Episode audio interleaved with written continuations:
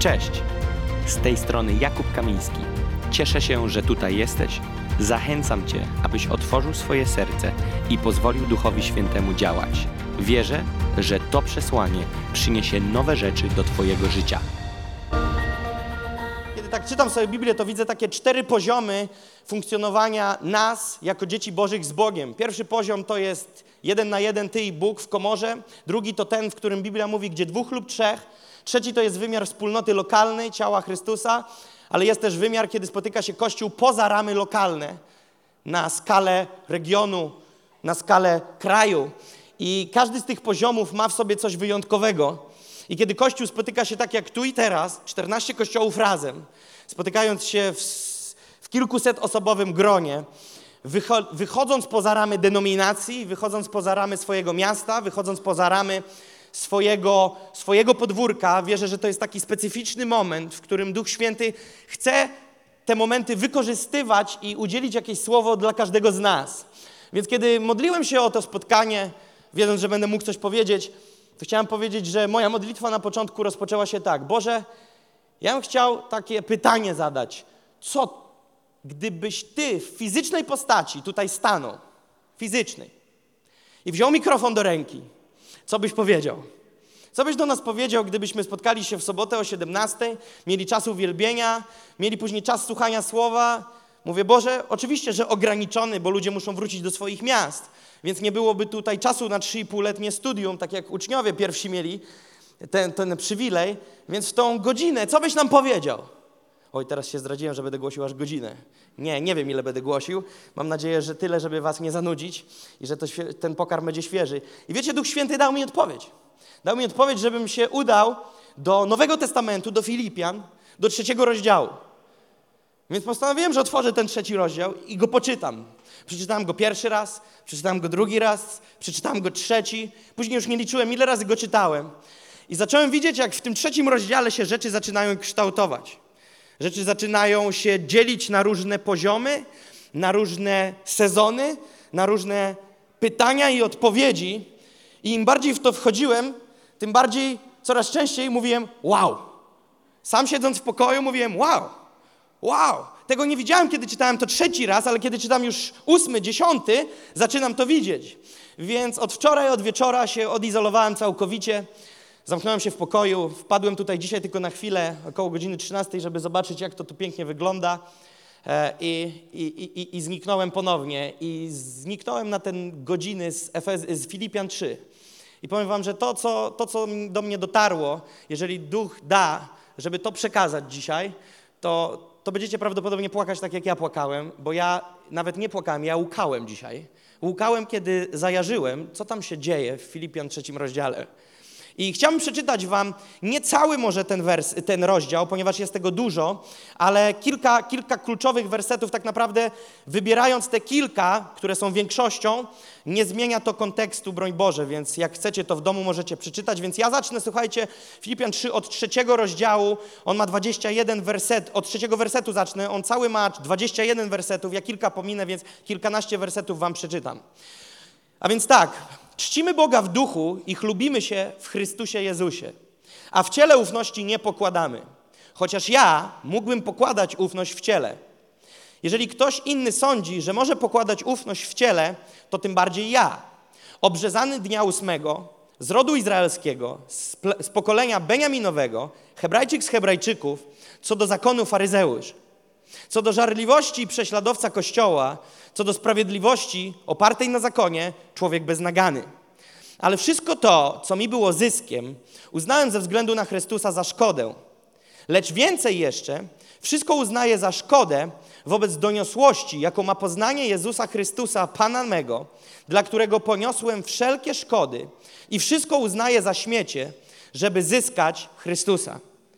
Bracia, ja o sobie samym nie myślę, że pochwyciłem, ale jedno czynię – zapominając o tym, co za mną i zdążając do tego, co przede mną, zmierzam do celu, do nagrody w górze, do której zostałem powołany przez Boga w Chrystusie Jezusie.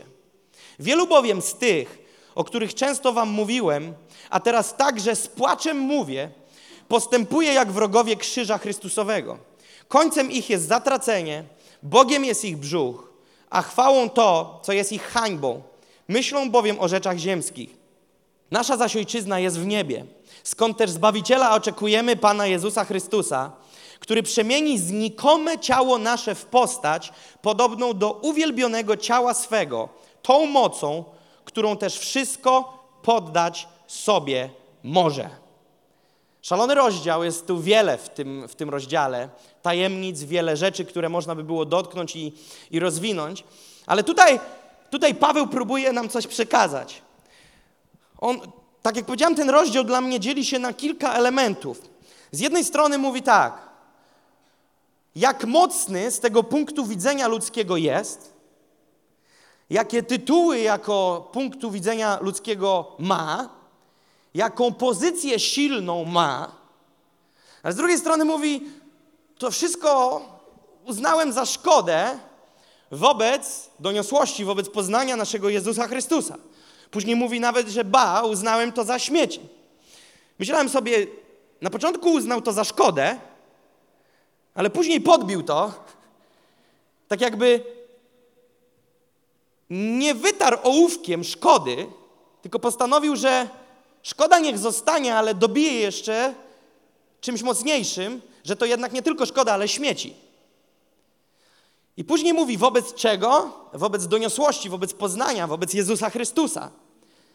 I co później on mówi? Mówi o tym, że tak naprawdę to wszystko na ziemi to nie jest zbyt dużo warte wobec tego, jeżeli spojrzymy i skupimy nasz wzrok na Jezusie. A później na koniec mówi tak. Tak naprawdę to nasza ojczyzna nie jest tu, a tam. I my oczekujemy nagrody tam, nie tu. Więc tak naprawdę on coraz to bardziej, idąc głębiej, z wersetu na werset, próbuje tutaj rozciągać pomiędzy jedną stroną a drugą stroną, pogłębiać dolinę i pokazywać, tak, tutaj na ziemi jest tak i tak i tak, ale z drugiej strony jest też tak i tak i tak. I próbuje nam coś przekazać. Próbuję nam coś przekazać i starałem się pochylać nad tym po raz kolejny i po raz kolejny mówić, Duchu Święty, no skoro mówisz Filipian 3, fajne, ale no o co chodzi dokładnie? No, znamy te wersety o tym, że wszystko uznałem za szkodę, za śmieci, ale, ale nie sądzę, że chcesz, żebyśmy to przeczytali i tyle. Wierzę, że coś się tam jeszcze kryje. I wtedy zobaczyłem pierwszy etap, że Paweł wymienia swoje tytuły. Więc pozwolę wam, że przeczytam, co on o sobie mówi. Mówi tak, jeżeli chodzi o mnie, czyli skupia teraz wzrok słuchaczy, wzrok tych, do których jest ten list, na sobie i mówi, jeżeli chodzi o mnie, to jestem obrzezany dnia ósmego, z rodu izraelskiego, z pokolenia Beniaminowego, hebrajczyk z hebrajczyków, czyściutki. Co do zakonu, faryzeusz. Nie wiem, czy rozumiecie, o co chodzi co do zakonu. Co do zakonu, to innymi słowy, jeżeli chodzi o wykształcenie, najwyższe. To tak brzmi. Jeżeli chodzi o moje wykształcenie, jeżeli chodzi co do zakonu, faryzeusz. Co do żarliwości, prześladowca Kościoła. Co do sprawiedliwości opartej na zakonie, człowiek beznagany. Wyobrażasz sobie, że masz, masz miejsce w życiu, w którym mówisz, beznagany jestem. No i ja nie jestem w stanie tak powiedzieć, nawet po nawróceniu. Po temacie przed nawróceniem to nie wspominam, ale nawet w niedzielę rano, kiedy idę głosić, nie uważam, że jestem człowiekiem beznagany, że nie ma gdzie igły wbić. Nie uwierzę w to i mam nadzieję, że nigdy do końca życia nie uwierzę, bo wiecie, bo nawet Jezus podniósł poprzeczkę, nieważne co fizycznie robisz, ale co tylko pomyślisz, już jest awaria. Więc możesz kimś wzgardzić w swoim sercu, źle pomyśleć o kimś, kogo zobaczysz. Wywyższyć się nad kimś, nawet nieświadomie. Już się dzieje nie tak, jak powinno. A Paweł mówi, co do sprawiedliwości opartej na zakonie, człowiek beznagany. Więc zobaczcie, co on nam maluje. On nam, mal, on nam maluje obraz, że on jako ten obraz człowieka chodzącego po ziemi, igła. Zawodowiec. Naprawdę wzór do naśladowania.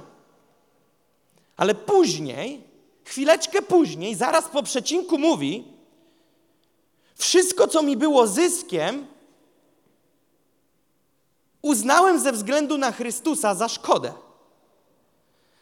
Więc rozumiecie, to nie jest 10 wersetów dalej, to nie jest 5 kartek dalej, to jest kolejny fragment. Więc on mówi tak: To wszystko, co tu mam, on wcale nie mówi, że to jest złe i że żałuje, że zna pismo. On nie żałuje, aj, żałuje, że jestem faryzeuszem. Nie, nie, nie. On tu nie wspomina, że gdyby mógł cofnąć czas, rozegrałby to inaczej. On tego nie mówi. On mówi natomiast, że kiedy kładzie to na wagę, to mówi, tak naprawdę wszystko, co mi było zyskiem, uznałem ze względu na Chrystusa za szkodę. I teraz mówię, ok, tu coś jest, tu coś jest, tu coś musi być. I wtedy pochyliłem się nad wyrazem zyskiem. To, co Paweł powiedział, wszystko, co mi było zyskiem. Co znaczy ten zysk? Paweł nie pisał po polsku. Wykształcony faryzeusz, ale polskiego nie znał. Więc nie użył słowa zysk. Musiał użyć innego słowa. Więc ja postanowiłem, że pogrzebię w Grece. Tak, grzebałem w Grece. Zrobiłem to. I okazuje się, że słowo, które jest użyte w Grece, czyli w oryginale, które użył Paweł, to, naz, to, to wyraz kordos. Więc on chciał dać zrozumienie tego zysku przez słowo kordos. Okazuje się, że kordos znaczy wszystko, z czego czerpałem korzyść, wszystko, co przynosiło mi korzyść. Więc w tym momencie to brzmi, to, to brzmi tak. Wszystko, z czego czerpałem korzyść i wszystko, co przynosiło mi korzyść, uznałem ze względu na Chrystusa na szkodę. Więc nagle tu poprzeczka jest podbita i zaczynamy schodzić głęboko. Mówi tak, tutaj jest to, co robiłem, tutaj są moje tytuły, tu są, są, są moje dyplomy, tutaj są moje stanowiska, tutaj są moje osiągnięcia, tutaj jest ten ludzki sukces.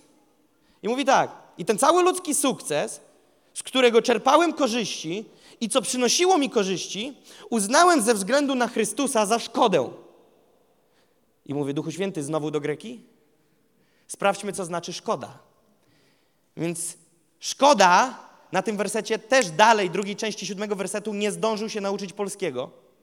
I nie użył słowa szkoda, użył słowa zemia przez Z, z, e, my i a.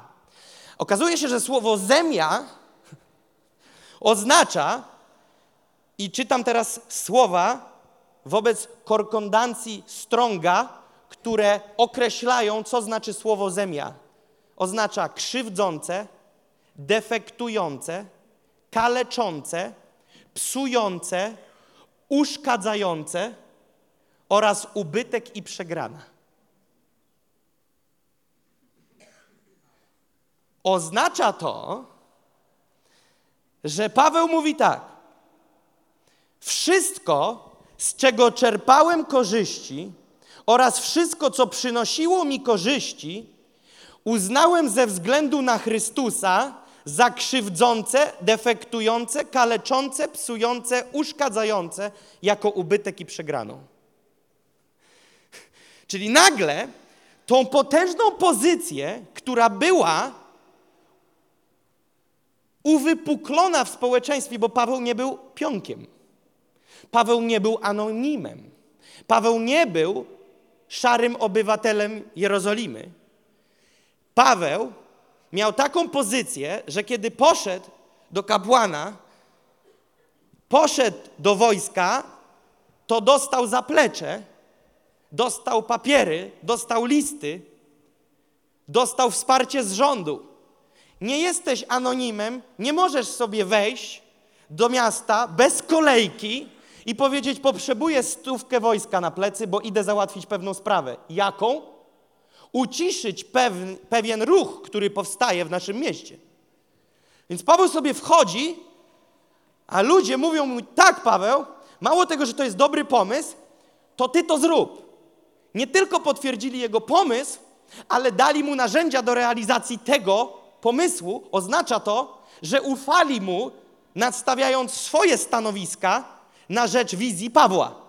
Więc Paweł był mocnym zawodnikiem. I Paweł jest mocnym zawodnikiem, który mało tego, że ma duże imię, mocny tytuł, pozycję wpływu, to nagle mówi tak. To wszystko, owszem, owszem, bo to nie jest tak, że nie. Owszem, ma swój wymiar, ma swoją wartość. Ale w momencie, kiedy spojrzałem na Jezusa, w tym momencie to nie jest tak, że to straciło wartość, to nagle w porównaniu z Jezusem jest dla mnie defektujące, jest dla mnie kaleczące, jest dla mnie ubytkiem, jest jak przegrana. Nagle coś, za, za czym biegniesz latami, nagle tytuł, który ścigasz, nagle tą, tą tożsamość, której szukasz, po którą oddajesz życie, nagle poprzez spojrzenie na Jezusa, piramida Twoich wartości doznaje totalnej awarii. I wszystko, co było dla Ciebie czymś złotym, staje się krzywdzącym. Ja od kilku lat tak czasami zaglądam do Greki. I wiecie, co powiem Wam? Moje marzenie jest, żeby kiedyś się obudzić i umieć Grekę. Wiecie dlaczego? Bo język polski nie oddaje głębi Bożego Słowa. Ale jak łupniesz to z Greki, oni tłumaczyli na polski zero-jedynkowo. Oni chcieli jeden do jednego przetłumaczyć. Brali słowo i próbowali je zastąpić słowem po polsku. Ale greki nie można tłumaczyć jeden do jednego, bo skaleczysz, skastrujesz głębie tego słowa. Więc teraz posłuchajcie, co się dzieje. To jeszcze nie koniec. Ósmy werset mówi tak. Pamiętacie, teraz on podbija, lecz więcej jeszcze, wszystko uznaje za szkodę wobec doniosłości, jaką ma poznanie Jezusa Chrystusa, dla którego poniosłem wszelkie szkody i wszystko uznaje za śmiecie, żeby zyskać Chrystusa. Więc teraz on mówi: OK, wytłumaczyłem Wam, drodzy słuchacze, co to znaczy dla mnie szkoda. I uznałem to wszystko ze względu na Chrystusa za szkodę, za krzywdzące, za defektujące, za ubytek jakiś, za coś niepotrzebnego. Ale teraz chciałbym Wam powiedzieć, mówi Paweł, że tak naprawdę, żeby zyskać pełnię tego, co jest w Chrystusie i żeby wypełnić to powołanie, to teraz już nie uznaję wszystkiego innego za szkodę tylko, ale uznaję już to za śmieci. I tu znowu jest słówko z greki, skybalon. I skybalon to słowo, które zostało użyte w Biblii tylko raz. Wiele greckich słów, które jest używane, jest używane wiele razy w różnych miejscach Biblii. Można to znaleźć, w których miejscach Biblii, w jakich wersetach są używane, jest te same słowo użyte. To słowo natomiast jest użyte w całej Biblii, w Starym i w Nowym Testamencie tylko jeden raz. Więc w mojej Biblii warszawskiej, 1352 strony, na 1352 strony, na te wszystkie słowa, które są tam użyte, tylko raz Paweł wyciąga wyraz skybalon, żeby dać ekspresję, co miał na myśli, kiedy my mówimy śmiecie. I okazuje się, że skybalon to słowo na określenie, nawet nie określenie, po prostu odchody zwierząt. Skybalon to odchody zwierząt, ale też rzeczy bezwartościowe, będące obrzydliwymi.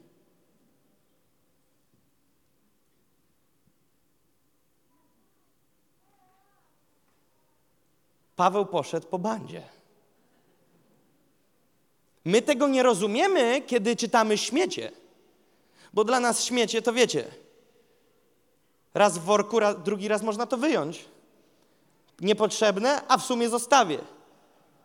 Ale jeżeli coś jest obrzydliwe, jeżeli coś jest odchodami zwierzęcymi, to nie sądzę, że odchody zwierzęce wzbudzą w tobie jakiekolwiek zainteresowanie. Kiedy ja przeczytałem to, Zaczęło mi brakować oddechu i łukałem. Mówię, ten facet oszalał na punkcie Jezusa. On powiedział, że wszystko, teraz uważajcie, i kiedy mówi wszystko, nie wymienił czterech rzeczy. On powiedział, wszystko tutaj na ziemi, tutaj na dole, tutaj w sferze ciała, uznałem za odchody zwierzęce. To jest odrzucające, to jest obrzydliwe, to jest defektujące, to jest kaleczące, jest to zupełnie niepotrzebne. Tu się zatrzymam. Tu się zatrzymam. Ponieważ wielu z nas nie uważa, że wszystko w tym świecie, nie mówię was, nas, nie uważa, że wszystko w tym świecie jest obrzydliwe. Nie wszyscy z nas, powtarzam jeszcze raz, nas, nie was, myślimy o wszystkim jak Paweł. Ale Paweł mówi, dlaczego? Dlaczego? On nie mówi, że to samo w sobie jest złe. On nie próbuje nam powiedzieć, że to jest złe. On nie próbuje nam powiedzieć, że rzeczy tego świata są złe. On próbuje nam powiedzieć, że kiedy porównasz je z chwałą Jezusa Chrystusa, to w tym momencie to nie tylko tyle, że znika, to zaczyna cię odtrącać, ty już tego nie chcesz. To nie staje się dla ciebie już tylko neutralne, ty tego nie chcesz. I chcę pokazać wam pewną różnicę pomiędzy czymś neutralnym, bezwartościowym, a czymś odrzucającym. Neutralne nie będzie ci przeszkadzać, może to być, może tego nie być. Ale jeżeli coś jest odrzucające, nie chcesz mieć z tym nic do czynienia. Kiedy Paweł rozkochał się w Jezusie Chrystusie, tak bardzo zobaczył Jego piękno, tak bardzo zobaczył Jego serce, tak bardzo zobaczył Jego wartość, tak bardzo zobaczył Jego majestat, że wszystko inne nie stało się tylko neutralne, ale stało się czymś, z czym nie chciał mieć nic do czynienia. I teraz uważajcie, to jest klucz. Nie ze względu na obrzydliwość tych rzeczy, ale ze względu na piękno Pana. Złapcie to. Religia próbuje malować taki obraz. Nie dotykaj tego. Nie żyj tym. Nie ruszaj tego. Zostaw ten grzech. Tak nie można. To jest religia. Próbuje ci nałożyć zakaz bez objawienia. Ale prawdziwe chrześcijaństwo mówi tak: spójrz na Jezusa. Rozkochaj się w Jezusie. Ujrzyj Jego chwałę. Ujrzyj Jego piękno. Wtedy automatycznie wszystko inne stanie ci się skybalon. Kiedy spędzasz czas w Bożej obecności, ci z Was, którzy nurkujecie w Bożej obecności, kiedy spędzacie z Nim czas, kiedy pływacie w Bożej obecności, powiedz mi, czy cokolwiek jest w stanie stać się dla Ciebie jeszcze bardziej wartościowym? Nie ma szans. Nic. Nic. Ba, nie masz nawet jak na co innego spojrzeć, bo jesteś tak jakby w zachwyceniu. Gdzie jeszcze o tym możemy w Biblii poczytać? Że kiedy spojrzysz na Jezusa, wszystko inne traci sens. Piotr, Jakub i Jan. Góra przemienienia. Weszli na górę i kiedy zobaczyli Jezusa przemienionego w chwale, kiedy zobaczyli Go w majestacie, kiedy zobaczyli Go w chwale, wtedy co powiedzieli? Dobrze nam tu być, rozbijmy tu trzy namioty, zostańmy tu. Dlaczego? Bo jeżeli doświadczasz Jezusa, nie chcesz już nigdzie indziej wracać. Jezus zapytał swoich uczniów, czy wy też chcecie odejść? A oni zapytali, gdzie mielibyśmy iść? Gdzie byśmy poszli? Gdzie ja mam iść, Jezu? Widzisz, ale zanim spotkali Jezusa, żyli tam, gdzie teraz nie chcą iść. Zauważ to. Wcześniej żyli sobie, tak, tak zwane żyli sobie. Jezus ich powołał z tego miejsca, gdzie żyli sobie i powiedzieli, pójdź, powiedział, pójdź za mną, pójdź za mną, pójdźcie za mną. A kiedy poszli, później zapytał ich, a może tak jak inni, wy też chcielibyście odejść? A wiecie, co oni mówią? Gdzie mielibyśmy pójść? Oni nie stracili pamięci. To nie jest tak, że oni nie mają pamięci. Oni mają pamięć i doskonale wiedzą, że jest wiele opcji, do których mogliby pójść. Ale wiesz, co ich odpowiedź zdradza? Nie ma takiej opcji. Gdzie mielibyśmy pójść? Co sprawia te pytanie? Co ono budzi w tobie i we mnie? Świadomość tego, że tak naprawdę, kiedy doświadczysz Jezusa, nie ma już nic innego. Co innego zrobisz? A jak wytłumaczysz to, że ktoś jest w stanie oddać życie za Jezusa? To znaczy, że umi umiłował Jezusa bardziej niż siebie.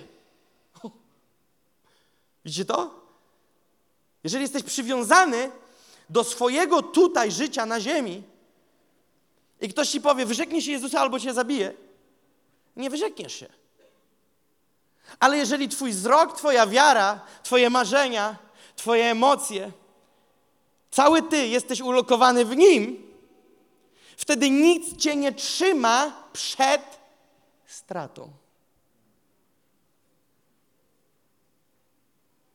Ponieważ jeżeli znalazłeś Jezusa, masz już wszystko. Masz już wszystko. I teraz inne rzeczy nie chcę powiedzieć, że nie są ci potrzebne. Bo do funkcjonowania tutaj na Ziemi potrzebuję ubrań. Ja w moim przypadku bardzo potrzebuję samochodu. Potrzebuję mieszkania. Ja nie mówię, że tego innego nie potrzebuje, ale staje się to drugoplanowe. Dlatego, że Jezus nie powiedział, niczego nie potrzebujecie. Jezus powiedział, że my mamy uczynić Go numerem jeden w naszym życiu, ba, a jak uczynimy, to wszystko inne będzie nam dodane. Więc tak naprawdę Jezus jest zainteresowany, aby te wszystko inne było nam dodane. On chce nam dać i to grubo.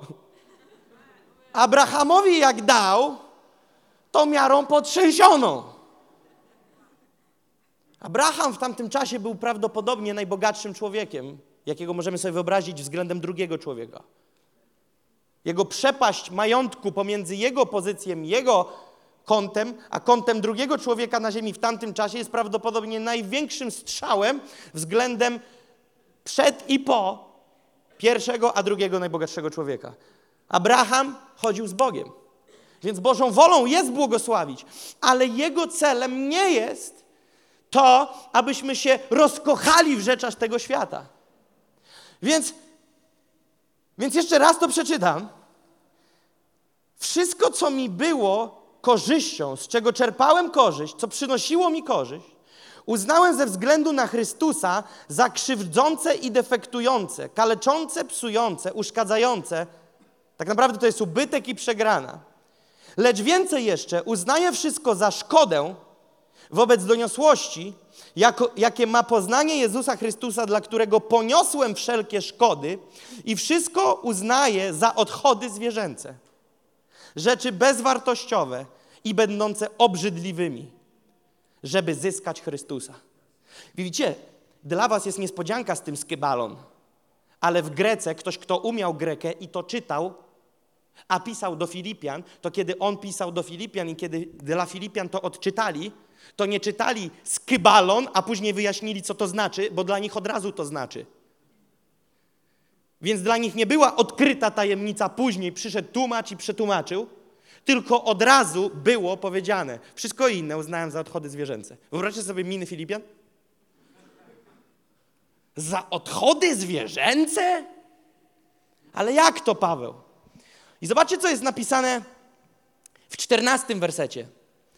Zmierzam do celu, do nagrody w górze.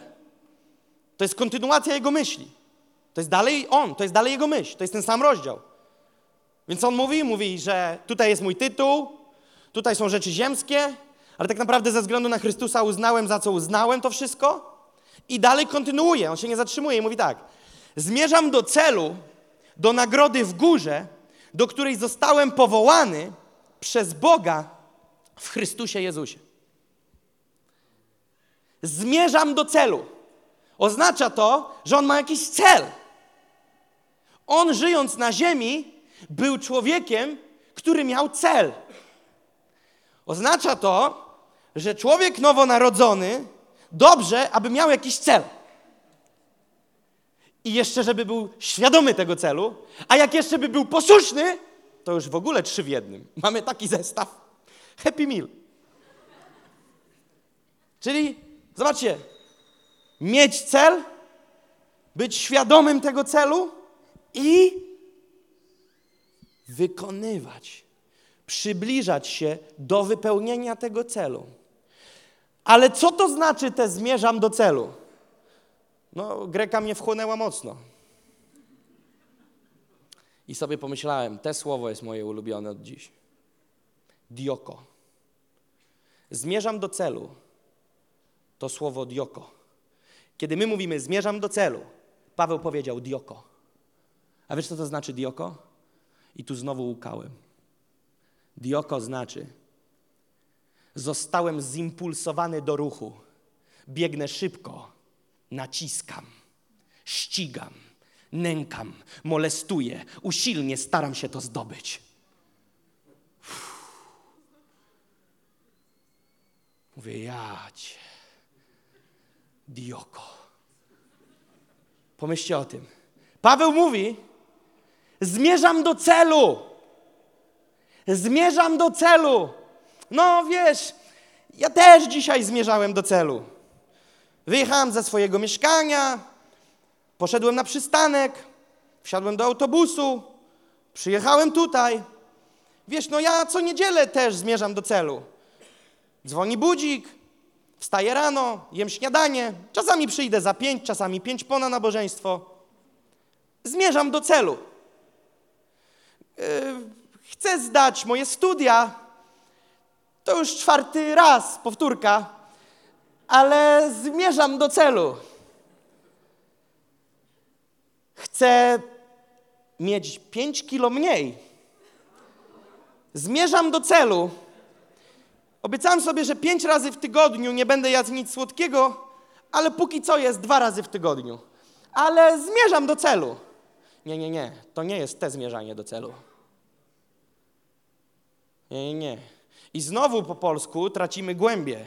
Zmierzam do celu. Ale Paweł mówi: Chciałbym, kościele, abyście zrozumieli, co ja miałem na myśli, kiedy powiedziałem do Was, że zmierzam do celu. Chciałem, żebyśmy przeczytali ten czternasty werset. Zmierzam do celu, do nagrody w górze, do której zostałem powołany przez Boga w Chrystusie Jezusie. Więc on mówi tak. Zostałem zimpulsowany do ruchu. Widzicie to? Otrzymałem jakiś impuls. Skąd? Skąd? Sam Bóg, który nas wyposaża, który nas powołuje. Każdemu nas inaczej prowadzi.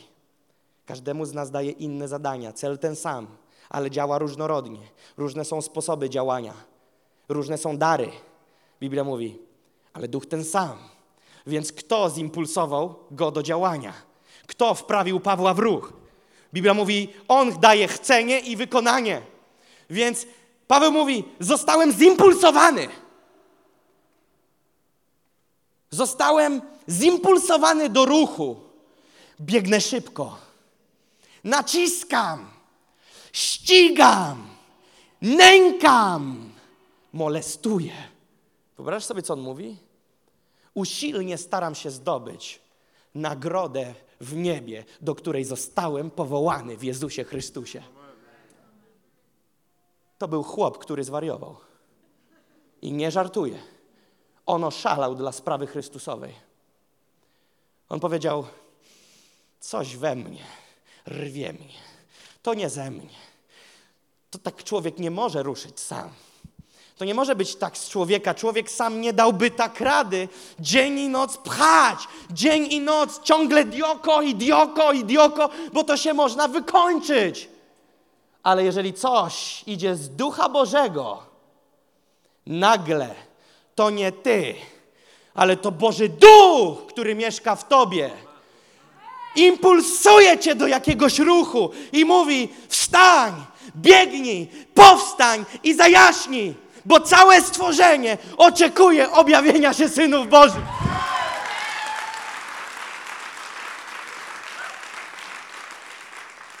Patrząc na ilość braw, widzę, że wszyscy potrzebują dioko. Dioko! Usilnie, usilnie, usilnie staram się zdobyć. A później mówi w 20 wersecie: Nasza zaś ojczyzna jest w niebie, skąd też Zbawiciela oczekujemy, Pana Jezusa Chrystusa. Więc kończy ten rozdział, kończy tą wypowiedź, kończy tą myśl tym, powiedział nam te wszystkie szalone rzeczy, a kwintesencją tego, tej myśli jest ojczyzną zaś naszą, ona jest tam. Ale teraz kolejne słówko. Ojczyzna. Politeuma. Politeuma. I okazuje się, że politeuma oznacza obywatelstwo. Paweł powiedział: Moje obywatelstwo nie jest tutaj te ziemskie. Moje obywatelstwo jest tam. Nie zamieszkuję tu, zamieszkuję tam. Tam jest prawdziwa moja ojczyzna. Tu natomiast, no właśnie, co tu natomiast? Tu natomiast drugi list świętego Pawła do Koryntian 5 od 7 do 10. Paweł postanowił odsłonić nam trochę tego obywatelstwa, tematu politeuma, postanowił nam to odsłonić w liście, który napisał do Koryntian, do kościoła w Koryncie. W piątym rozdziale, od 7 do 10 wersetu, mówi tak. Gdyż w wierze, a nie w oglądaniu pielgrzymujemy. Jesteśmy więc pełni ufności i wolelibyśmy raczej wyjść z ciała i zamieszkać u Pana. Ciekawe marzenia. Dlatego też dokładamy starań, żeby niezależnie od tego, czy mieszkamy w ciele, czy jesteśmy poza ciałem, Jemu się podobać. Albowiem my wszyscy musimy stanąć przed sądem Chrystusowym, aby każdy odebrał zapłatę za uczynki swoje dokonane w ciele. Dobre czy złe? Więc co Paweł mówi? Paweł mówi tak. Tutaj pielgrzymujemy. W ciele. Czyli co on mówi? O którym wymiarze? Tutaj, na ziemi. Mówi, tutaj pielgrzymujemy. I mówi, tak, to wiadome jest, że chcielibyśmy już opuścić ciała i zamieszkać u Pana. Innymi słowy, co on mówi? Fajnie by było, jakbyśmy już umarli. No bo to mówmy dosłownie, tak? Bo to nie jest akcja New Age, wychodzenie z ciała, fruwanie, wracanie. To nie ta historia. Paweł mówi, że oczywistym jest, to jest dopiero skala chrześcijaństwa. No oczywistym jest, taką daje dodatek między wierszami, że nas już chętnie by tu nie było, moglibyśmy już być u Pana, ale jeżeli jesteśmy już tutaj w ciele jeszcze, to tutaj mamy w taki sposób funkcjonować, będąc świadomymi, że później staniemy przed Panem. I Pan przeprowadzi nam remanent i przyniesie nam na niebiańskim Excelu rozliczenie tego, jak żyliśmy jako istoty duchowe, kiedy byliśmy przyodziani w ziemskie ciała i chodziliśmy tu po ziemi. Więc jeszcze raz skrócę to bardzo szybkim jednym zdaniem. Paweł mówi tak. Nie przez oglądanie, nie to, co fizyczne nas nakręca, pielgrzymujemy w wierze. Nie to, co ziemskie, nie to, co widzimy, to nas nie impulsuje, impulsuje nas wiara. My tu pielgrzymujemy w wierze. Gdzie? Po ziemi, w ciele. No, wiecie przecież wy, Koryntianie, że najlepiej to nam by było już się ulotnić, ale dlatego, że jeszcze musimy tu zostać, to zostaniemy, ale będziemy żyli tak, że będziemy to pamiętać i rozumieć, że wszystko, co robimy dziś, jest odnotowywane i później przed naszym mistrzem, królem królów, bo tak go nazywaliśmy, zdamy egzamin, a może nie tyle co egzamin, ale przyjdzie czas rozliczenia i odebrania zapłaty za to, jak żyliśmy tu na ziemi. A o jakiej on zapłacie mówi, bo Paweł w innym miejscu w Biblii zdradza, o jaką zapłatę mu chodzi, bo Paweł to jest, tak jak mówiłem, świadomy rzeczy. Świadomy wizji, bo on mówi: Zmierzam, zmierzam, zmierzam. Zmierzam, dioko. Gdzie zmierza? Do nagrody. Ale co jest tą nagrodą? Wieniec sprawiedliwości i korona chwały. Życzyłbym sobie, abyśmy wszyscy ze sobą nawzajem byli sąsiadami w niebie, ale może tak nie być. Niektórzy mogą mieszkać na śródmieściu, niektórzy mogą mieć widok na chwałę, pierwszy rząd, penthouse, ale niektórzy mogą mieszkać na obrzeżach, ponieważ wymiar nagrody w niebie jest wprost proporcjonalny do Twojej roboty wykonanej na ziemi.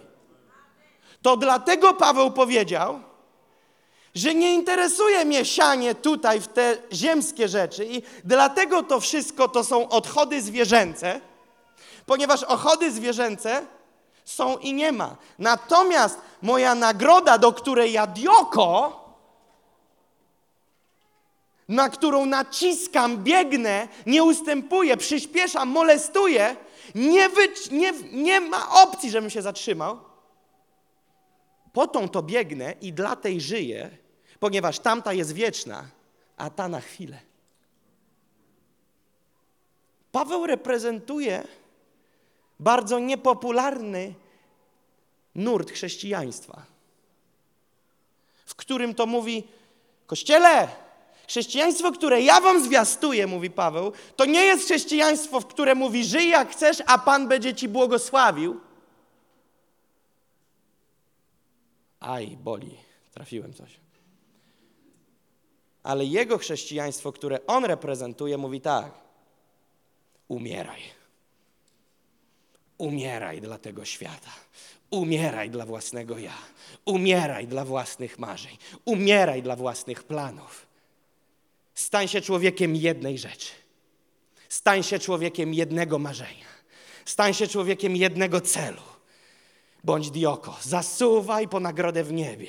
Żyj marzeniem, że gdybyś mógł, to byś już tu nie został. Ale dlatego, że jeszcze musisz, to zasuwaj. Rób tyle, ile możesz, aby później, kiedy przyjdzie czas odebrania zapłaty, było co wypłacić. To właśnie mówi Paweł.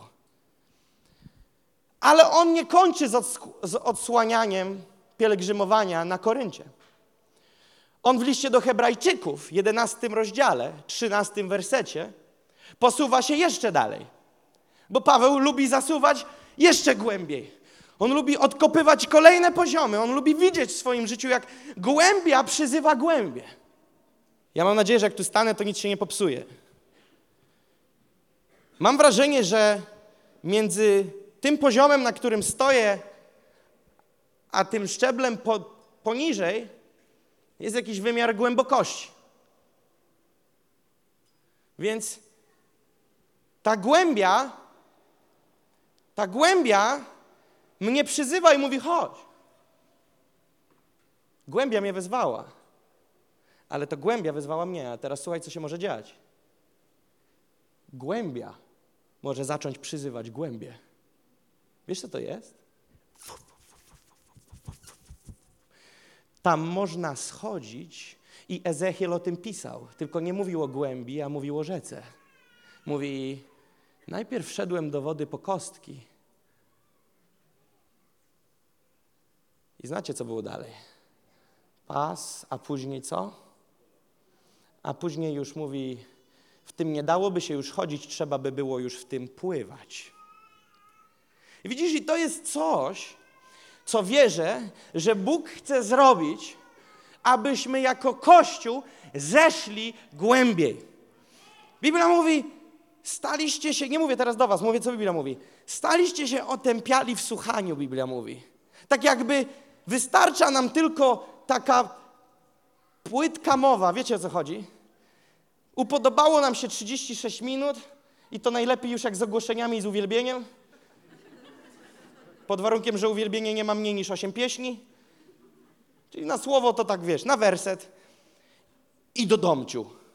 Nie, Paweł mówi głębiej, głębiej, głębiej, głębiej. Jest więcej, jest więcej. Jeremiasza 33:3 mówi: wołaj do mnie, a pokażę ci rzeczy tajemne, odkryję przed tobą rzeczy tajemne, zakryte, o których nie wiesz. Wiesz, co to znaczy? Że ty i ja masz przed sobą jeszcze rzeczy, których nie wiesz. I ja chcę je odkryć. Ja chcę je dotknąć. Więc postanowiłem, że poszukam jeszcze, co o tym pielgrzymowaniu pisał Paweł. No i Paweł pisał w Hebrajczyków 11:13.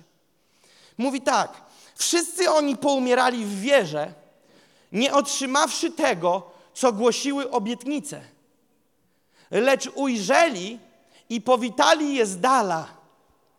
Wyznali też, że są gośćmi i pielgrzymami na ziemi. Tutaj ten werset jest na kolejne trzy dni, ale ja zostanę tylko na końcu. Wyznali też, że są gośćmi i pielgrzymami na ziemi. No i pomyślałem sobie, jak to z tym gościem jest. No i wyszło, że Greka mówi. I że to słowo gość to ksenox, X-E-N-O-S, ksenos. A te słowo ksenos, które jest przetłumaczone w naszej Biblii jako gośćmi, w oryginale oznacza obcokrajowca lub cudzoziemca. Więc tutaj Paweł mówi, wyznali też, że są obcokrajowcami i cudzoziemcami na ziemi. Ale wcześniej pisał o obywatelstwie. Widzicie to? Ja już się zaczynam topić. Więc on mówi tak. Twój paszport jest niebiański. My mamy orła, ale na, na jego paszporcie jest lew. Z pokolenia Judy.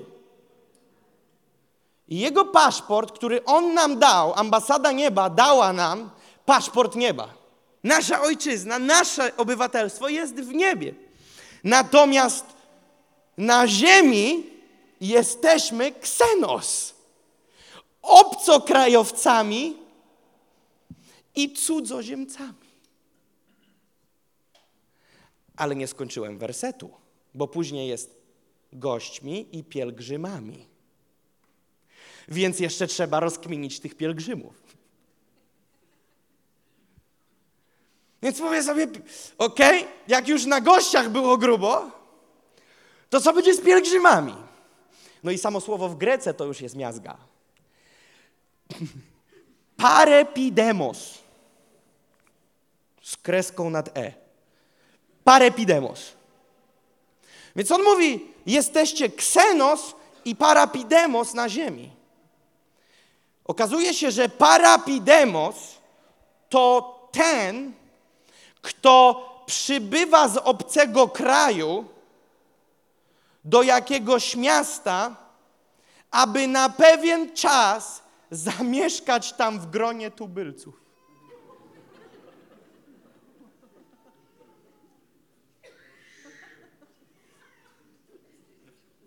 Rozumiecie to? Więc Paweł mówi, wy nie jesteście z tego świata. Wy nie jesteście z tej półki. Wy tu na dole to tylko pielgrzymujecie. To jest tylko moment. To jest tylko chwila. To w ogóle nie jest wasz dom. Paweł mówi: Zachęcam was, no nie musicie, ale dla mnie to wszystko to odchody zwierzęce. Teraz pozłączajmy to wszystko: Koryntian, Filipian, Hebrajczyków, złączmy to. Bo Biblię w całości dobrze czytać. Więc teraz spróbujemy to skleić? Więc Paweł mówi tak. Ufność nasza, Filipian 3:3, nie jest w ciele. No i zbór mógłby powiedzieć Filipian, amen. Ale później Paweł zaczyna wyjaśniać. Ufność nie mamy w ciele, ufność mamy w Jezusie Chrystusie. Jeżeli chodzi o pokładanie ufności w ciele, to panie i panowie, Hebrajczyków, z Hebrajczyków wszystkich to ja najczystszy Hebrajczyk. Jeżeli chodzi co do zakonu, to beznagany. Jestem czyściutki, z wykształcenia faryzeusz. Mam tytuł, z którego czerpię korzyści. Jestem osobą wpływową i rozpoznawalną. Mam układy w mieście, mam układy w rządzie, mam układy w wojsku. Ale to wszystko ze względu na poznanie Jezusa Chrystusa uznałem za defektujące, okaleczające, niepotrzebne. To jest negatywne. Ale w sumie to chciałbym pójść z wami dalej i powiedzieć wam, że to wszystko tak naprawdę to są jak odchody zwierzęce.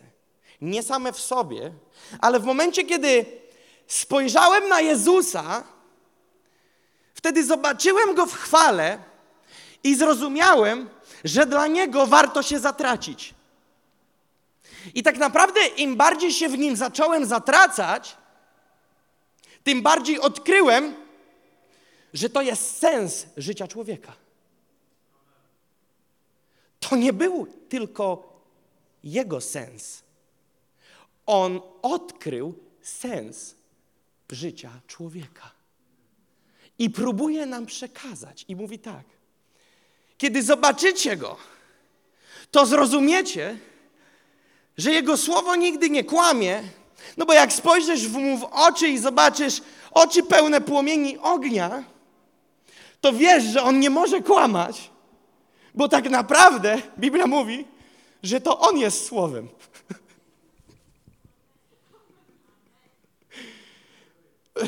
Rozumiecie?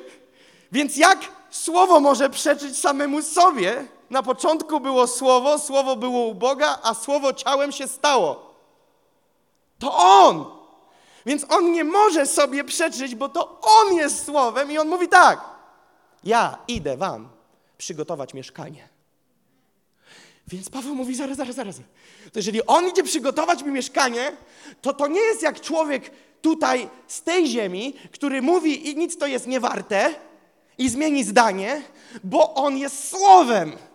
Więc jak on to powiedział, to się to musi stać, bo jak on mówi, to się dzieje. To znaczy, że on poszedł przygotować mi mieszkanie, sam to powiedział. To znaczy, że ja nie mam tu mieszkania. To znaczy, że tu jestem tylko gościem, ksenos, i tylko pielgrzymem. A pielgrzym to ten, w tym tłumaczeniu tego słowa, parepidemos, jestem tylko obcokrajowcem, cudzoziemcem, który przybył na chwilę gdzieś do jakiegoś miejsca, aby zamieszkać u boku tubylców, którzy przebywają w danym miejscu, a mój paszport i moje obywatelstwo nie jest stąd, ale tam. I tak naprawdę mówi, wtedy, jak to zrozumiemy, to wtedy nasze życie przestanie być poświęcane na rzeczy tego świata i stanie się życiem świadomym celu. Czego? Prawdziwych wartości. Czego? Nieziemskich. Nieba. Nieba. I wtedy co?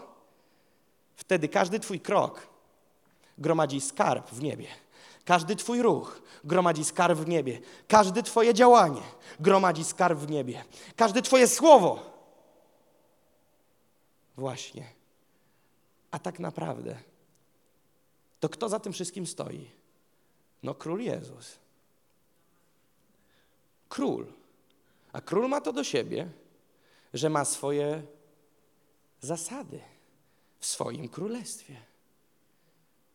Więc kiedy my mówimy, że się nawróciliśmy, to innymi słowy uznaliśmy królowanie nad naszym życiem Jezusa Chrystusa.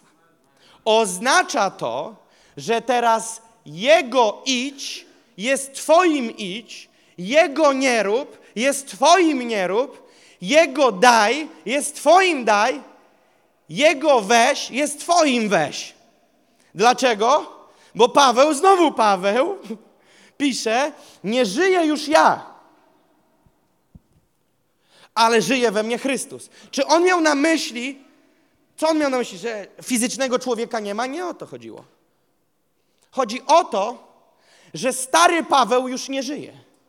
I potrzeby starego Pawła już nie żyją.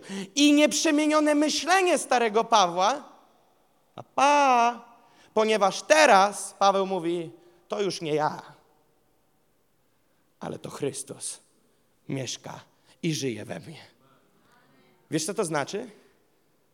Że teraz, na przykład taki werset jak to, że Duch Boży powiedział do Filipa: idź na drogę prostą, pustynną. Była prosta. Tam na pustyni ciągle prosto. Idź na drogę pustynną. Ale Filip mówi, zawsze musisz wpaść, jak mam siłownię. Przecież nie wiesz, że w środę o 16 mam siłownię? Nie, nie, nie, zobacz, Filip nie dyskutuje. Filip dostaje komendę i Filip idzie. Ponieważ Biblia mówi, że Jezus powiedział, że owce znają głos pasterza. A owce mają słuchać się pasterza. Dobre owce to takie, które słuchają się pasterza. Bo jak słuchasz się pasterza, to zaczynasz być bezpieczny. Bo owce, które nie słuchają się pasterza, schodzą poza zagrodę, a poza zagrodą jest wilk. Lew ryczący, który chodzi wokoło, krąży, czyha, aby kogoś pochwycić. Więc kiedy chodzisz ścieżkami pasterza, to żeby jego ścieżkami chodzić, musisz słyszeć jego głos. I wtedy, kiedy słyszysz jego głos, Jezus mówi, to co jeszcze Biblia do nas mówi? Nie bądźcie tylko słuchaczami, ale wykonawcami. Widzicie to? Więc nagle te słowa nie żyje już ja, ale żyje we mnie Chrystus, zaczynają nabierać turbo głębiej. Więc teraz jest tak. Jest nadajnik w tobie gotowy odebrać prowadzenie Bożego Ducha. I nagle Duch Święty przychodzi w powiewie. Czasami nie musi do ciebie mówić. Ty już znasz ten wiatr. Znasz ten powiew. Wiesz, w którym powiewie jest. I nagle czujesz, jak się porusza. I poruszasz się za nim. Kiedy on idzie, ty idziesz. Trochę jak w Starym Testamencie, tylko że nie szukajmy tego. Za dnia obłok, w nocy słup ognia. Widzicie to? I podążasz. Ten obłok nie mówił, ten słup nie mówił. Ale oni go rozpoznali, oni go widzieli. I dzisiaj my mamy widzieć i rozumieć i rozpoznawać prowadzenie Ducha Świętego. Więc teraz on mówi, Paweł, nie żyję już ja, ale żyje Chrystus we mnie. Więc to, co Chrystus ode mnie oczekuje, to będę robił. Czy wierzymy, że Paweł był wykonawcą słowa? Był to dla jakiej sprawy żył? Chrystusowej. A co pisał jeszcze Filipian? Chyba cztery. Do cztery już nie dotarłem. Ale chyba w cztery pisze. Wiecie, co pisze? Wszyscy myślą o tym, co ziemskie, ale ja myślę o tym, co w niebie. I ups, pisał do kościoła. Pisał do kościoła. I mówi do kościoła tak. Wszyscy myślą, o tym, co ziemskie. Nikt nie myśli o tym, co Chrystusowe. Ale Paweł nie był hipokrytą. To, w co wierzył i to, co głosił, tym żył. Tym żył. Tym żył. Więc życie Pawła świadectwem jest czego? Życia i oddania się na sprawę Chrystusową. No i zbliżamy się do finiszu tego spotkania. Jaka jest sprawa Chrystusowa? Jaka jest numer jeden wartość dla naszego Boga Ojca, jak On patrzy tu na tubylców. Zbawić ich. Zbawić tubylców. I zgadnij, kogo wysyła pomiędzy tubylców na chwilę. Kto się czuje posłany między tubylców? Bóg nas chce uczynić, to już jest zaklepane, teraz pytanie, czy my się pod to poddamy, aby świecić, aby świecić, aby świecić Jego blaskiem. Co jeszcze? Aby być solą tej ziemi. Aby być solą tej ziemi. Więc co Jezus mówi? Posłuchajcie, mówi. Ja swoją misję do uczniów, mówi, zakończyłem. Zasłona rozdarta. Temat akceptacji załatwiony. Idę budować wam mieszkanie. Ale słuchajcie, żeby nie było pusto, żeby nie było nie, niezamieszkałych osiedli. Ewangelia Mateusza 28. Idźcie na cały świat. Idźcie na cały świat. Dioko, dioko, naciskaj, idź, napieraj. Bądź na dosłownie zdrowo napastliwy. Zrób wszystko, żeby wyciągnąć tych ludzi, wyciągnąć ich. Kogo z czego? Jeżeli wyciągać kogoś z kościoła, mam na myśli z kościoła, jako śpiączki do życia z Panem. Come on, brother, siostra, no co z tobą? Kurczę, wegetujesz drugą dekadę. Pobudka, ogarnij się. Ale co mówisz do tych, którzy są w tym świecie? Stary, myślisz, że będzie lepiej? Czekasz na lepszy dzień? Chcę ci powiedzieć, słońce nad tą sytuacją nie zajaśnieje. Będzie tylko gorzej. Skąd ty wiesz? No bo autor tej całej karuzeli w której się wszystko pochrzaniło nie dlatego, że on tak chciał, tylko dlatego, że ludzie się dorwali do sterów, powiedział mi, że będzie wszystko gorzej. I wiesz co zrobił? Wysłał mnie, żebym był solą tej ziemi, zanim to się wszystko zrąbie, to żebym ci powiedział, że jest dla ciebie nadzieja. Nadzieja w nas, Chrystus Jezus, nadzieja we mnie, Chrystus Jezus, Jezus Chrystus, zbawienie. Ja bym chciał ci dzisiaj o nim powiedzieć. I nagle uwalniasz słowo mocy. Słowo, które nie jest tylko literą, ale kiedy mówisz słowo Ewangelii, kiedy mówisz słowo dobrej nadziei, kiedy mówisz dobrą nowinę, kiedy zwiastujesz zbawienie Jezusa Chrystusa, wiesz co się dzieje?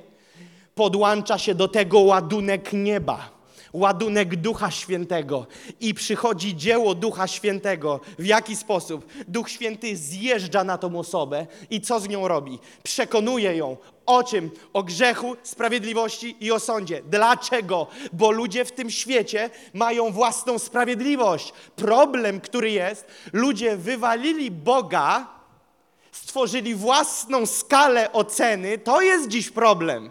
Ludzie dziś stworzyli co dobre, co niedobre. Ludzie stworzyli pełen iluzji system samooceny i to jeszcze się męża różni od żony. To się nawet dwa nie spotkają takie same. Pogrupowaliśmy sobie jako ludzie na ziemi, co można, co nie można. Stworzyliśmy własne dekalogi oparte o co? O nasz komfort. I wtedy tacy ludzie w takim świecie, na tle tego świata mówią, nie jestem taki zły. Bo żeby zawołać, bo ja nie wiem, może wszyscy jesteście już tyle zbawieni, że nie pamiętacie, jak to było, ale żeby zawołać o zbawienie, to trzeba rozumieć, że się jest kanalią. I mnie tu język nie poniósł, bo gdybym cofnął czas o 6 sekund wstecz, to bym powiedział znowu kanalią. Wiesz dlaczego? Bo ludzie chcą przyjść do Jezusa tacy. Nie jest tak źle. To, to, chyba nie chcesz mi powiedzieć, że była tragedia. No to ja na marne się starałem. Słuchaj, synek, ty jesteś skasowany. Wszyscy zgrzeszyli i brak im chwały Bożej. Wszyscy zgrzeszyli, Biblia mówi, wszyscy są pod kreską. Wszyscy kierunek piekło. Możesz utrzymywać wszystkie polskie denominacje plus ci niezrzeszeni. Możesz im budować budynki. Możesz wysyłać misjonarzy gdziekolwiek chcesz. Grać w zespole uwielbienia na trzech instrumentach na raz. Mieć tamburyno na głowie, gitarę na ramieniu i cymbałki na kolanach. Możesz głosić słowo jednocześnie, a potem przeprowadzić kurs dla dzieci. Jeżeli się na nowo nie narodzisz, nie możesz ujrzeć Królestwa Bożego. Nie możesz. Dlatego faryzeusze mieli wielkie głowy. Nie mogli się dostać do nowego przymierza. Wiesz dlaczego? Bo ich samosprawiedliwość, ich samoocena, ich, ich samozadowolenie nie pozwalało. To dlatego o wielkich głowach są historie o wielbłądzie i przejściu przez ucho igielne. Wielbłądowi będzie łatwiej przejść, Jezus powiedział, przez ucho igielne niż niektórym na tym świecie. Do królestwa się dostać. Dlaczego? Ponieważ, żeby przyjść do Jezusa, to trzeba być złamanym. Trzeba być złamanym. I człowiek dzisiaj na tle tego dźwięku, który wydobywa się w tym świecie, my jako Kościół jeszcze jesteśmy zdziwieni, że oni nie potrzebują Chrystusa? A czemu mieliby chcieć, jak ten cały świat od A do Z, odkąd się rodzą, mówi im, że to oni są Chrystusami? Więc wiesz, czego potrzebujemy dzisiaj? Ducha Świętego, który wiesz, co zrobi? Przyjdzie i przekona o grzechu, sprawiedliwości i o sądzie. Wtedy, co się dzieje, kiedy człowiek jest przekonany o grzechu, sprawiedliwości i o sądzie? Co się z nim stanie? To, co ze strażnikiem w więzieniu, kiedy był Paweł i Sylas. Co mam zrobić, aby być zbawiony? Mu nie była głoszona Ewangelia, a on zadał pytanie: Co muszę zrobić, żeby być zbawionym? Nikt mu nie powiedział Ewangelii. My marzymy, że jak się napocimy dwie godziny, to ktoś zapyta, to co mam zrobić? A on nic nie usłyszał i padł na kolana i mówi, panowie, co mam zrobić, żeby być zbawiony? Wiesz dlaczego? Bo Duch Święty zadziałał. I wiesz, co się stało?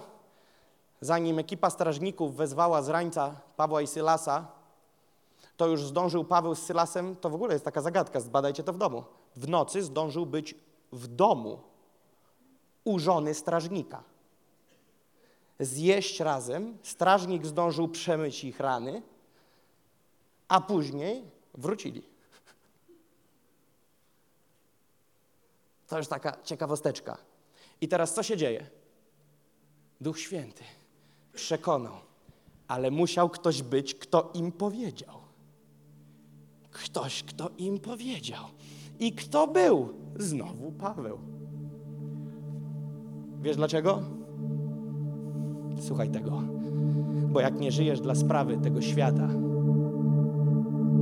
jak nie żyjesz dla sprawy własnego komfortu, jak żyjesz dla sprawy Chrystusowej, wtedy zawsze znajdziesz się we właściwym miejscu o właściwym czasie. Dlatego, że wtedy nie prowadzi cię już Twoja intuicja, ale prowadzi cię Boży Duch. Znajdujesz się w miejscu, w którym potrzebne jest życie, a Ty niesiesz to życie. Ty niesiesz to życie, Ty niesiesz to przesłanie nadziei. Ale widzisz, na chwilę jeszcze zepsuje tą fajną atmosferę. Teraz pomyśl, co się dzieje, kiedy nie żyjesz dla sprawy Chrystusowej.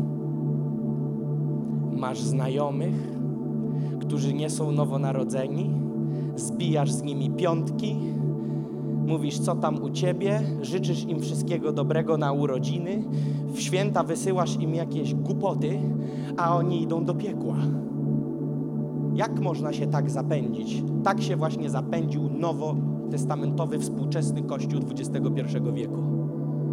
Mamy ludzi wokoło nas, naszych znajomych, którzy są niezbawieni i to nie jest problem, bo ty nie jesteś w stanie nawrócić całej planety. Ale wiesz, co jest problem? Że bujasz się wokoło pewnych ludzi latami, co, co wieczór albo co ranek, może już ich nie być, a ty dalej palisz gupa i mówisz, co tam u ciebie.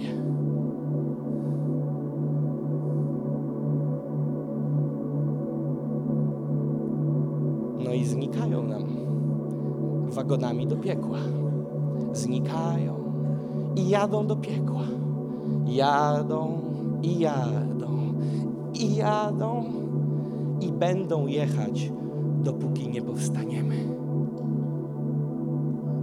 Dopóki się Kościół nie obudzi. Kościół to nie mam na myśli biskupa i pastora.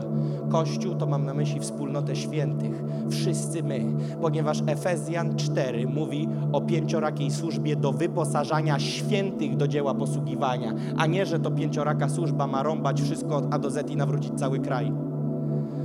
Pięcioraka służba, pastorzy, ewangeliści, apostołowie, prorocy, nauczyciele są powołani do tego, aby wyposażyć wszystkich świętych, a wszyscy święci są powołani do dzieła posługiwania. No ale co to te dzieło posługiwania? Po przecinku jest napisanie do budowania ciała Chrystusa.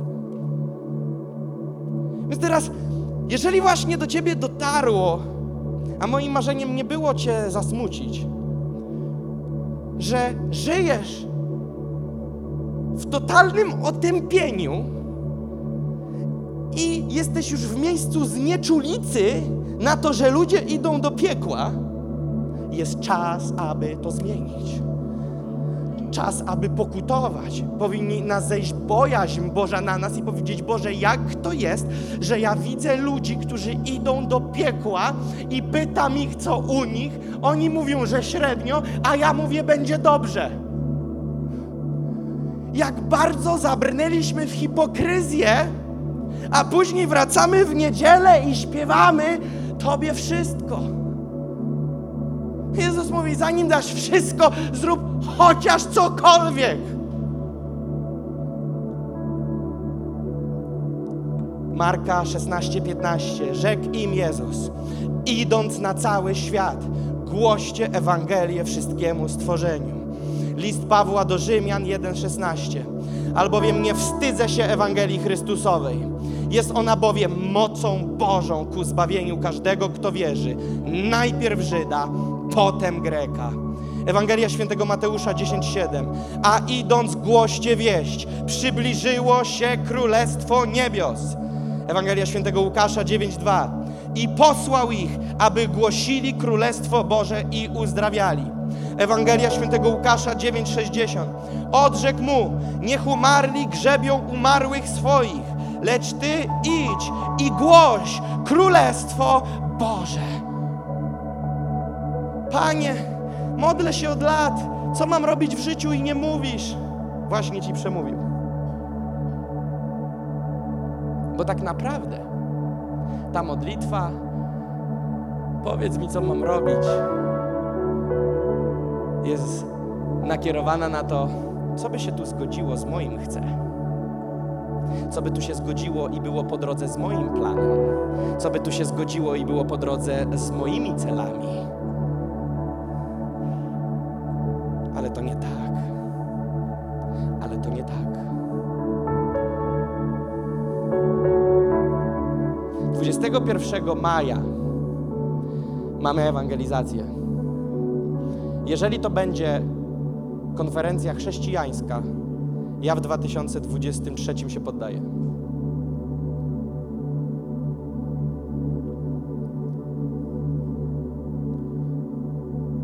To nie może być konferencja chrześcijańska. Co mam na myśli? To nie może być 80% zbawionych i 20 prawie, albo będą czwarty raz wychodzili. To musi być czas żniwa. Wszystko się ludziom dzisiaj sypie. Ten świat jest totalnie rozklekotany. Wszystko jest beznadziejnie. I wiecie, co jest zabawne? Przy siódmej fali, czy tam której, wszyscy czekali, kiedy się fale skończą. To przyszło tsunami na Ukrainie. Teraz czekają, kiedy się Ukraina skończy. Powiem ci coś. Ukraina się może skończy, fala się może skończy z wersji COVID-SARS, ale powiem ci coś. Ale plany diabelskie się nigdy nie skończą, dopóki Jezus nie wiedzie i nie, nie rozwali go tchnieniem z ust. I do tej pory to będzie już tylko gorzej i gorzej i gorzej. I ja nie jestem negatywny gość. Ja jestem obiektywny. I Biblia mówi, będzie już tylko lipa i lipa i jeszcze bardziej lipa. I wiesz, jaka odpowiedź na tą lipę ma być? Kościół, który zajaśnieje. Jeżeli Kościół czeka na lepszy dzień, to powiem Ci, jak bardzo można to spróbować wytłumaczyć. Przynieś ten lepszy dzień. Uczyń jutro lepszym dniem. I idź gdzieś i wbij sztandar zwycięstwa Ewangelii Jezusa Chrystusa. Przyprowadź kogoś do Jezusa. Kiedy skończysz swój bieg na ziemi i zakończysz swoją przygodę tutaj, jako pielgrzym, ilu ludzi na, w niebie na drzwiach przyjdzie zbić ci piątkę z podziękowaniem, że przyłożyłeś rękę do jego zbawienia? Bo ja zamierzam się przywitać z tysiącami, setkami tysięcy, a daj Boże milionami ludzi. Chcę biec kilka miesięcy z dwoma dłońmi rozłożonymi i bić piątkę do ludzi. A na koniec, jak już skończy się rząd ludzi, paść na twarz przed królem chwały. Dwóch aniołów, pik, którzy podniosą mnie jako pijanego od Bożej obecności, podniosą mnie, a on włoży mi na głowę koronę, wieniec. I wiesz co będzie? Powie mi, ukończyłeś swój dioko. Ukończyłeś swój szalony dioko. Teraz jesteś w domu. Kościele, nie jesteśmy jeszcze w domu. Jest robota do odwalenia. Jest robota. Każdy z pokolenia jakiegokolwiek tu siedzi. 80 plus. Zgarniaj kolegów, koleżanki i głoś. Ekipa 16 plus.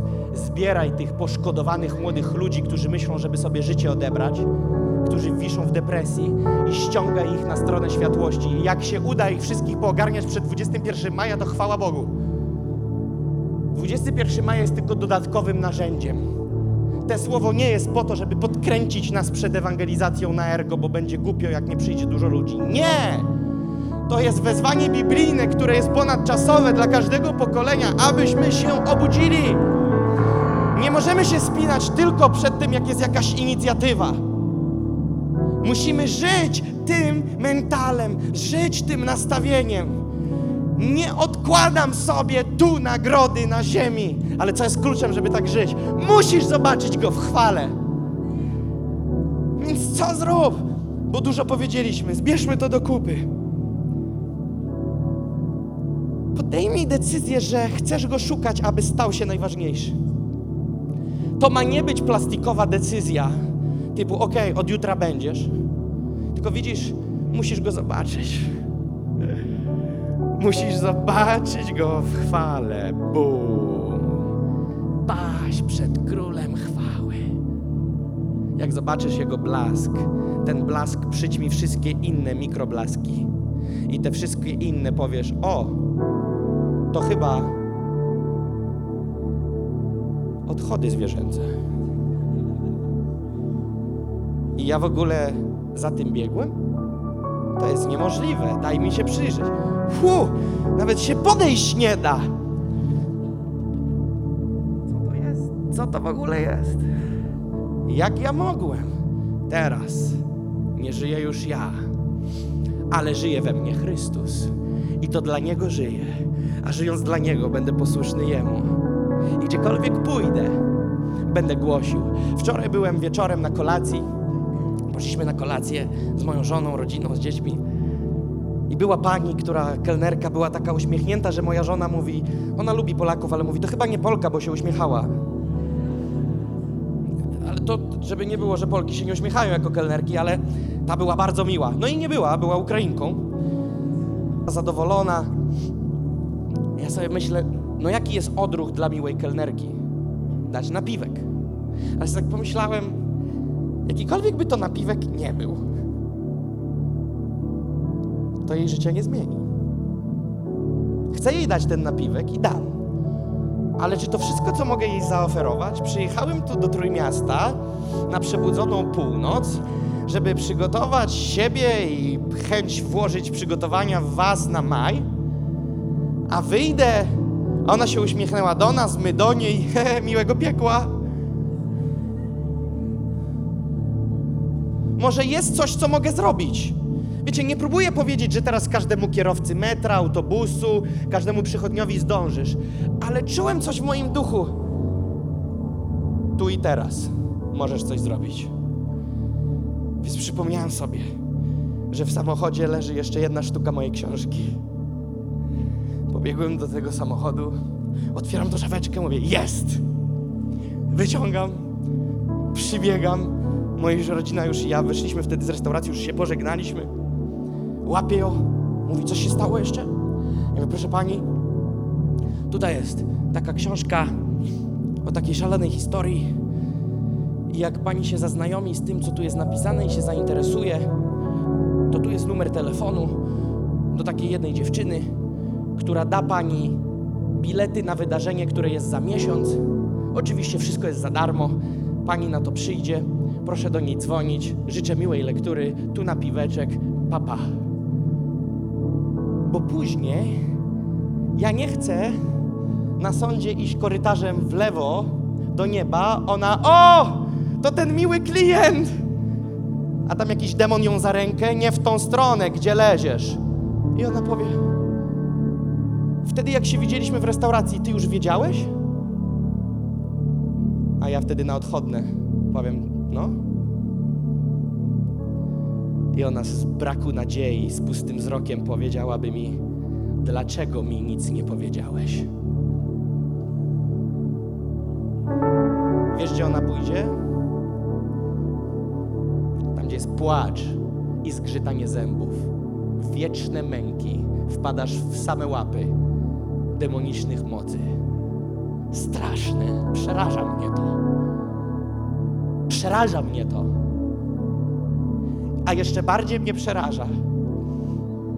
I kościele mówię to z miłością, i kto z Was zna, wie, że to będzie z miłością. Że my w kościołach nauczyliśmy się tak żyć.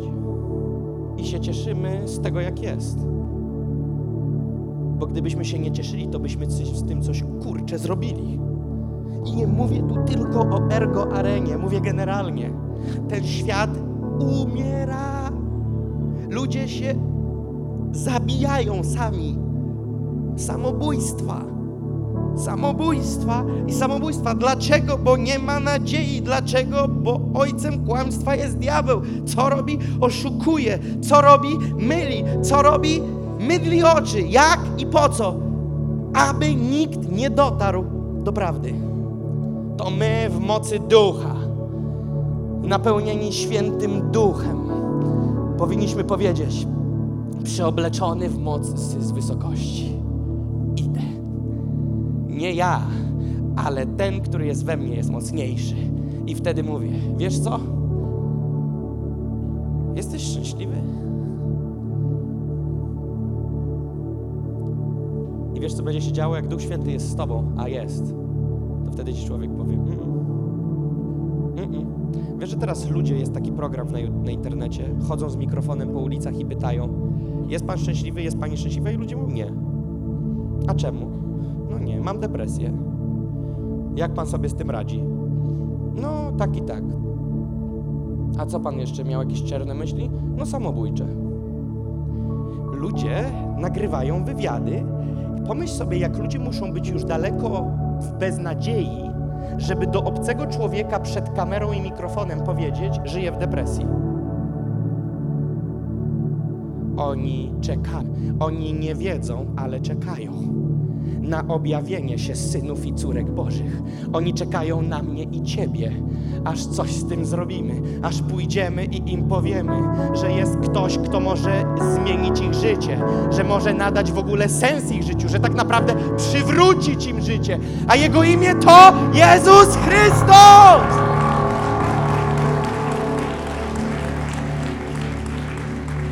Chciałbym, żebyśmy teraz mieli czas krótkiej modlitwy czas krótkiej modlitwy, aby Duch Święty przekonał, uwaga, nas o tym, że ten świat ginie ze względu na grzech i sprawiedliwy sąd, który nadchodzi.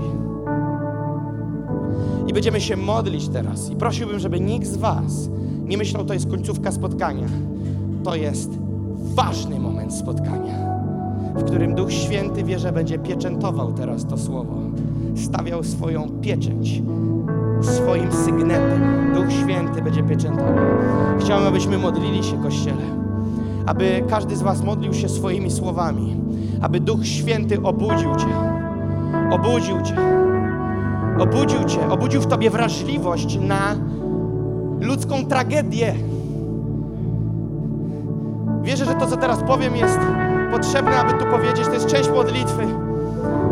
Wiecie, zaszokowało mnie, jak pozytywnie zareagowaliśmy jako naród na szkodę ludzką, która dzieje się za naszą wschodnią granicą. Ale dlaczego musimy widzieć fizyczną tragedię,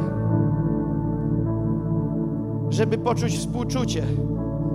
Ta tragedia ma miejsce od setek lat w rzeczywistości duchowej. Ludzie giną, potrzebują odrodzenia. Moim marzeniem jest, żebyśmy się tak obudzili dla sprawy duchowej. Nie dopiero, kiedy ktoś dzwoni i chce odebrać sobie życie, ale kiedy będziesz widział tych ludzi na ulicy, którzy idą i może idą w pięknych ubraniach, w firmowych torebkach, kobiety na wysokim obcasie, a mężczyźni jadą świetnymi sportowymi samochodami, wyżelowane włosy, łokieć na zewnątrz, zaraz Molo, Sopot, Gdańsk, Gdynia, spacery, ludzie będą udawać szczęśliwych, zadowolonych ludzi. Wiesz jaka jest prawda? Że co wieczór się ktoś w tym kraju wiesza odbiera sobie życie, podcina sobie żyły i dzień wcześniej przed tym szedł prawdopodobnie właśnie ulicą i mówił komuś w sklepie dzień dobry, do widzenia, uśmiechał się i życzył miłego dnia. Bo oni giną, bo nie mają innej decyzji, innej możliwości, bo nie mają Chrystusa. Ale my mamy, ty i ja mamy. I potrzebujemy coś zrobić z tym, że być może wkradł się jakiś brak wrażliwości do naszego życia. Więc Kościele, jeżeli chcesz, to możesz wstać na swoje stopy. Jeżeli chcesz siedzieć, możesz siedzieć, czuj się wolny. Będzie teraz czas modlitwy. Nie patrzcie naokoło, zamknijcie swoje oczy, nie patrz na nikogo. To nie jest jakieś sanktuarium. To jest Kościół Jezusa Chrystusa. Czuj się wolny. Jeżeli chcesz wstać, to wstań. Jeżeli chcesz siedzieć, to siedź. Jeżeli chcesz paść na kolana, to padnij. Halleluja.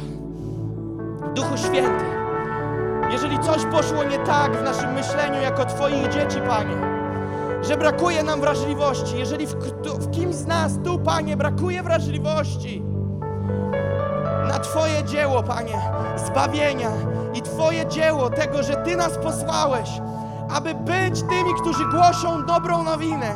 Jeżeli gdzieś straciliśmy, Panie, ten zapał, jeżeli straciliśmy to na rzecz tak bardzo zabiegania o swoje, że przestaliśmy być wrażliwi na ludzką tragedię, Duchu Święty, my pokutujemy jako Kościół.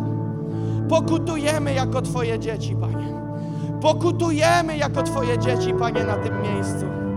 I prosimy Cię, Duchu Święty, aby owocem tej pokuty nie było amen, ale aby była zmiana w naszych życiach. Panie, abyśmy doszli do miejsca, w którym chcemy nieść światło, w którym chcemy przestać biec non-stop po swoje. Ja, Duchu Święty, modlę się teraz. Jednoczymy się z tym, co wierzymy, Ty chcesz tu uczynić. Obudzić nas, Panie. Obudzić nas, Panie. Niech przyjdzie ożywcie tchnienie. Jeżeli zagalopowaliśmy się, Panie, w życie nasze własne, naszego domu, naszych rodzin, naszego komfortu i ludzie nam uciekają między palcami, jadą hurtem do piekła. My chcemy z tym skończyć. Prosimy Cię, Duchu Święty, przebudź nas, przebudź nas, przebudź nas, przebudź nas, przebudź nas. Niech będzie jakiś wyłom w murze, Panie. Panie, niech przyjdzie przełom. Niech przyjdzie przełom. Niech przyjdzie przełom. Panie, ja modlę się teraz o Twoich aniołów, którzy usługują tu na tym miejscu. Aniołów, Duchu Święty. Duchu Święty, przekonuj nas. Przekonuj nas. Przekonuj nas. Daj nam otwarte wizje. Teraz otwartego piekła, jak spadają tam ludzie. Panie, modlę się, abyś dał nam otwartą wizję piekła, do którego spadają miliony ludzi bez Ciebie. Niech przyjdzie, Panie, wizja, wizja, wizja tego, że ludzie toną, że ludzie cierpią, że ludzie nie mają nadziei, że umierają. Panie, Obudź nas! Obudź nas! Obudź nas! To jest Duchu Święty! Desperackie wołanie, które wydobywa się z